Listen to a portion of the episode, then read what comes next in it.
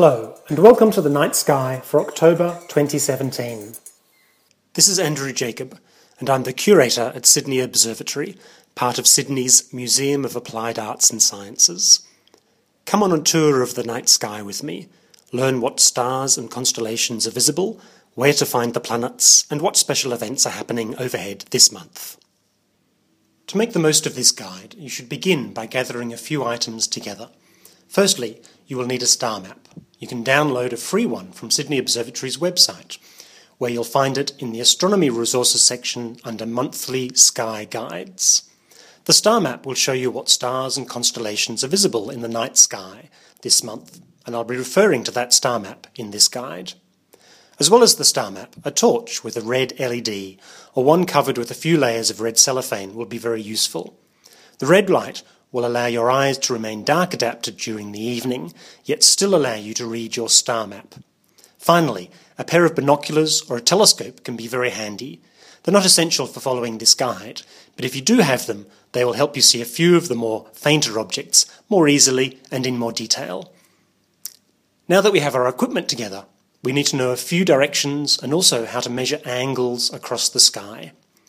You can find the cardinal directions, north, south, east, and west, from a compass app on your mobile device. Or just remember, of course, that the sun rises in the east and sets in the west. And if the sun is setting at your right shoulder, then you must be facing south. Another useful direction to remember is the zenith. This is the point directly overhead. To find your way around the night sky, it helps to know how to measure angles across it. It makes no sense to say, for instance, that one star is two centimetres to the left of another, or that a shooting star left a trail half a metre long. Instead, we should use angular measurements. The distance around the horizon from north through east, south, west, and back to north is 360 degrees. And from the horizon vertically upwards to the zenith overhead is 90 degrees. But how do we measure smaller angles? Well, Despite the great variety of human form, our fingers, hands, and arms are all pretty much in the same proportions. If you hold your hand out at arm's length and stretch your little finger and thumb to make a handspan, they span an angle across the sky of about 20 degrees. A fist held out at arm's length makes an angle across the sky of about 10 degrees, and a finger held up at arm's length is about 1 degree, or twice the width of the moon or the sun. I'll be using these measurements during this guide. So, a handspan at arm's length is 20 degrees, a fist is about 10 degrees, and a single finger held out at arm's length is about 1 degree across the sky. One final point to note before we get started. The Earth rotates, and so the sky changes by hour by hour. My descriptions of the constellations and stars in this guide fit the time of one to two hours after sunset. Let us begin our tour of the night sky by looking towards the south. If you're facing south and you look to the right of south, about one and a half handspans to the right, almost to the southwest, you should be able to see two bright stars, one above the other. If you're in a bright, light polluted location, such as central Sydney, they may be the only two stars you can see in that direction. Away from the city and other bright lights, they'll be the brightest pair of stars you see towards the southwest.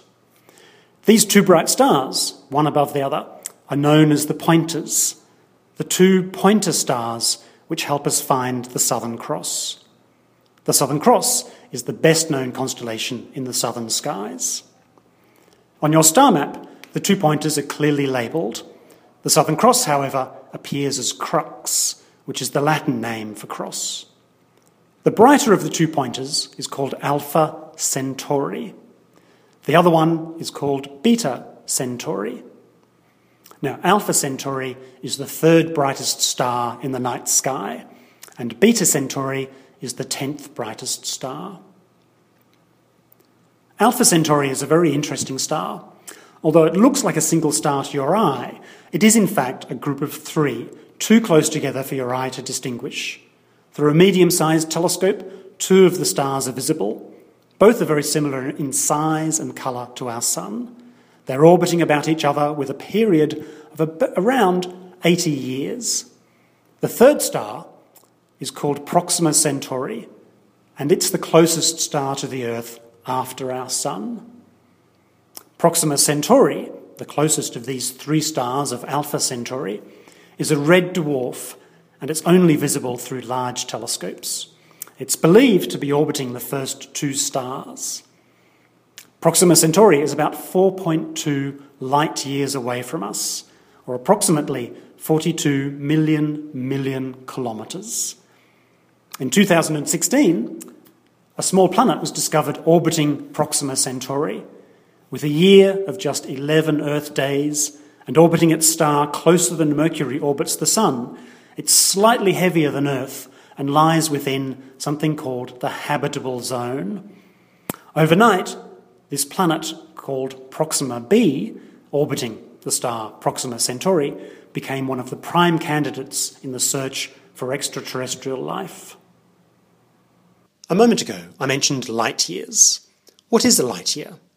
It's a measure of distance, even if it sounds like a time. If you have a torch, shine its light into the sky for a moment. The light from your torch travels incredibly fast. In just one second, it goes almost 300,000 kilometres. That's seven and a half times around the Earth, or almost the distance to the Moon. In fact, in just one and a quarter seconds, your torchlight would reach the Moon, 380,000 kilometres away. In eight and a half minutes, the light would reach the Sun, 150 million kilometres from Earth. After five hours, light from your torch would pass Pluto.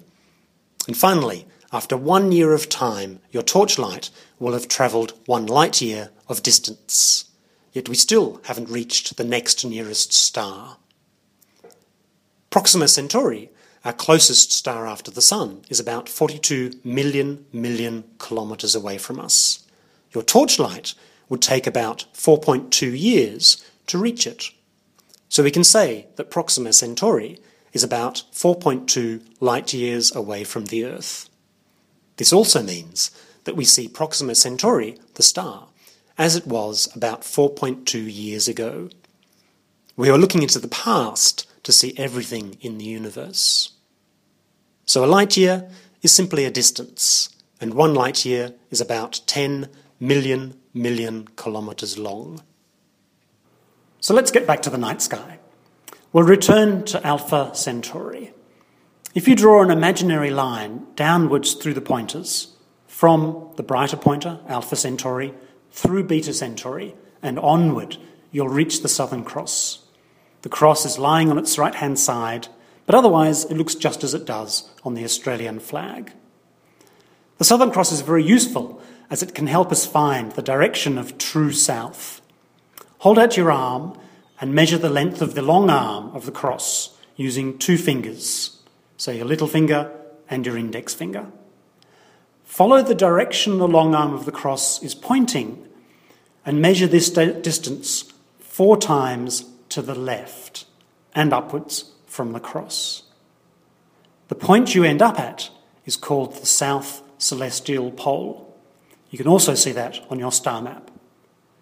The south pole of the sky it's the point in the sky about which all the stars are rotating, but there are no bright stars in this area. It's just an imaginary point in the sky. Now, if you drop a vertical line from the south celestial pole straight down to the horizon, you'll find the direction of south on the ground. And here's something interesting you can do if you have a camera that allows you to leave the shutter open. If you take a photograph of the sky to the south, including the south celestial pole, and leave your camera shutter open for 10 minutes or more, you'll find beautiful circular star trails in your photograph. Now that we can find the south celestial pole using the Southern Cross, take your hand span, which is approximately 20 degrees, another two times in the same direction beyond the celestial pole position, so about 40 degrees further you should come across a fairly bright star in the southeastern part of the sky. This bright star is called Achernar. Achernar is a hot blue white star about 144 light years away from us. It represents the end of the river Eridanus in the sky. Eridanus is the sixth largest of the 88 constellations in the, in the night sky, and it's also one of the longest. The river meanders across the sky over to the eastern horizon and beyond. It's been associated with the rivers Nile, Euphrates, Danube, and others throughout history. If you're in a dark location, well away from city lights, you might have noticed as you were measuring your handspans across the sky to Achernar two faint, fuzzy, cloud like objects. They're located between the south celestial pole and the star Achernar.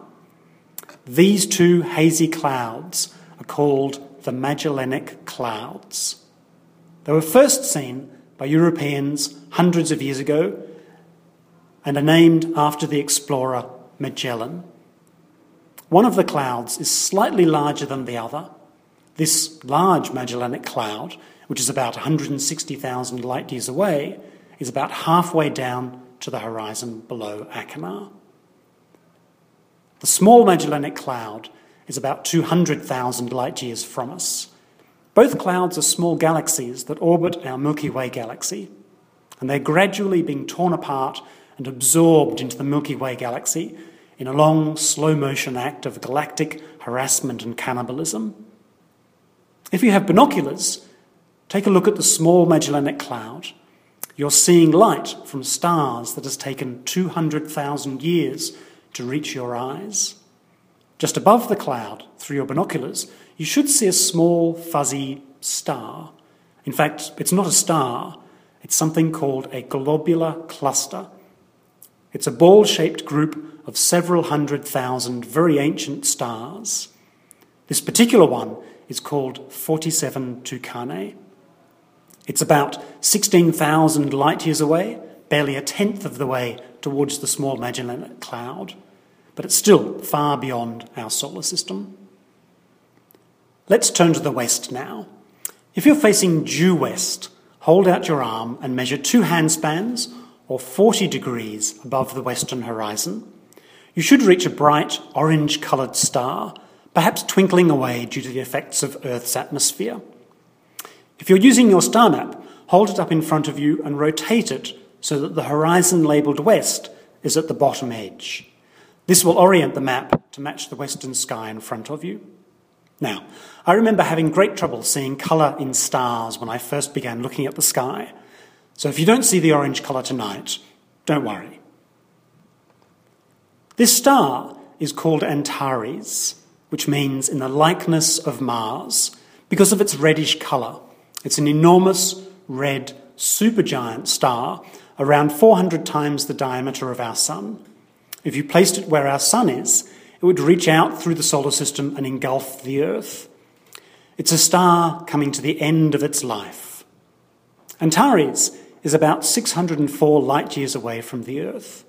As a supergiant, it will eventually die as a supernova, a powerful stellar explosion.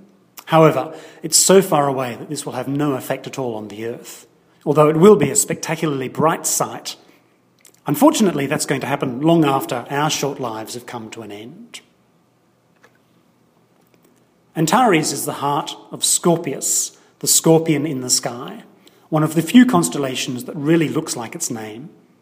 If you have your star map with you, hold it up towards the west, with the west horizon at the bottom, as I described, and locate the star Antares on your star map. Just below Antares, you'll see a short arc of three stars or maybe four if you're at a truly dark location, which represent the head and shoulders of the scorpion.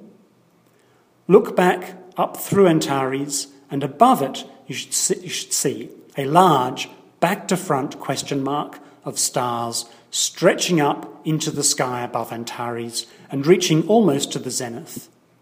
That's the tail of the scorpion. At the very end of his tail, you can see his sting quite clearly. Scorpius really does look like a scorpion. Let's move on. To the right and above the sting of Scorpius is the constellation Sagittarius, which is supposed to represent an archer, but I've never been able to see an archer when I look at this set of stars. All I can see is a rather triangular teapot. On your star map, Sagittarius is highlighted as the teapot. Can you see the teapot pouring tea all over the tail of Scorpius? Just off the tip of the teapot is an interesting point in the sky. If you're away from bright city lights and you've been outdoors for more than 15 minutes or so, you might have noticed the Milky Way stretching overhead. It's a band of faint, milky light stretching from the Southern Cross over on your left, up past the two pointer stars, and then continuing to stretch over through the tail of Scorpius, and finally off to the northern horizon on your right hand side. The centre of our Milky Way galaxy lies just below the tip of the teapot, not far from the scorpion's sting. It's a good thing we're way out here near the edge of the Milky Way galaxy and a long way from its centre. At the centre of our galaxy, 27,000 light years away, lies a very large black hole, over 4 million times the mass of our Sun. We're quite safe from it here, out on the edge of the galaxy. Let's turn to the right again and look to the north. Again, if you're using the star map, turn it so that north is at the bottom and so the map is upside down. There are a handful of bright stars in the northern sky and some fairly faint constellations. Let's begin by looking directly north. Just 10 degrees or one fist width at arm's length above the northern horizon, you should see a prominent star, probably twinkling wildly because it's so close to the horizon. This is the star Deneb in the constellation of Cygnus the Swan, or as it's sometimes called, the Northern Cross. We'll come back to the constellation Cygnus in a moment. Just over a handspan, or slightly more than 20 degrees to the left of Deneb, is another reasonably bright star, again about 10 degrees above the horizon. This second star is Vega, the fifth brightest star in the night sky. It's in the constellation of Lyra the Harp and lies just 25 light years away, quite close compared to most other stars you can see tonight. These two stars form the base of a triangle. High above them, just over two handspans or 45 degrees off the horizon, you'll find the star Altair, which is in the constellation of Aquila the Eagle. Altair may look slightly yellowish in colour. It's 17 light years away and is about 10 times brighter than our Sun. Altair spins on its axis very quickly, about once every 10 hours. By comparison, our Sun only spins once in 25 days. These three stars don't look particularly special to us in the Southern Hemisphere. In the Northern Hemisphere, however, they're known as the Summer Triangle. They're very high overhead up there and form a noticeable triangle. If you ever travel to the north in summer, have a look for the Summer Triangle made up of the stars Deneb, Vega, and Altair. So let's return to Deneb, down by the northern horizon and due north. This star is a blue white supergiant star, over a hundred times the diameter of our Sun. It really is a giant of a star. Deneb is about 3,000 light years away from us. But even at that extreme distance, much farther away than Vega or Altair, it still appears as bright as a bright star in our night sky. Most of the bright stars in the sky are not even half that distance from us, so this must be one very bright star. If it was the same distance from us as Vega, at just 25 light years, it would cast shadows at night and be visible during the day. And if we placed it where the sun is, we would be incinerated by its intense ultraviolet light. As I mentioned earlier, Deneb is in the constellation of Cygnus the Swan. If you have your star map aligned with the stars to the north, that is, it's upside down with north at the bottom on the map, it will help you identify the swan. Its wings stretch down to the left and up to the right, and its long neck stretches out and up to the left. Altair, another one of the summer triangle stars, sits, as I've said, just above Cygnus in the constellation of Aquila the Eagle. The eagle also has its wings stretching out to the right and left, but its head, Altair, points down and to the right. If you're at a dark site, you'll be able to see the Milky Way in this region, and you'll see these two birds flying past each other along the Milky Way. The eagle heading north, and the swan migrating south to escape the approaching northern winter. Now, we've looked at constellations and stars to the south, to the west, and to the north. We could turn to the east, but in October there aren't many bright stars, nor any truly distinctive constellations in that direction. So let's leave the eastern sky until next month. What are the special events for October 2017? Let me note that all the times I am about to mention are in clock time, the time your clock would show either Eastern Australian Standard Time or Eastern Australian Daylight Saving Time as appropriate. Remember that daylight saving begins this month on Sunday, the 1st of October at 2 am. Put your clocks and watches forward one hour before bed on that Saturday night. And please make the appropriate adjustments for your time zone and state where necessary. Let's begin with the moon and its phases. The moon is the brightest object in the night sky when it's up, no matter what phase it is in. It's well worth observing its changing phases or looking closely at the craters, plains, and other features with binoculars or a telescope. However, to get the best views of the Milky Way, the stars, and constellations, it's best to avoid moonlit hours. If the moon is between new and full, that is, waxing, wait for it to set before observing. If the moon is between full and new, that is, waning, observe before it rises.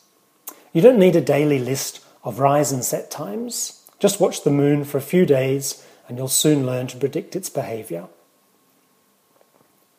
We start the month with a full moon on Friday, October the 6th at 5:40 a.m. Last quarter is on Thursday, October 12 at 11:25 p.m. New moon is on Friday, October 20 at 6:12 a.m. And finally, first quarter falls on Saturday, October the 28th at 9:22 a.m. So, for your best views of the Milky Way, stars and constellations this month, avoid the first week. For the next fortnight, observe after sunset but before the moon rises. And after the 21st, wait for the moon to set before observing. Saturday the 28th is also International Observe the Moon Night. Why not take the time to join the world and catch the first quarter moon with your binoculars? What planets are visible in October 2017? In the evening sky, Jupiter, Saturn, and Mercury are up. This is your last chance to catch Jupiter before it descends into the evening twilight in the west by the middle of the month.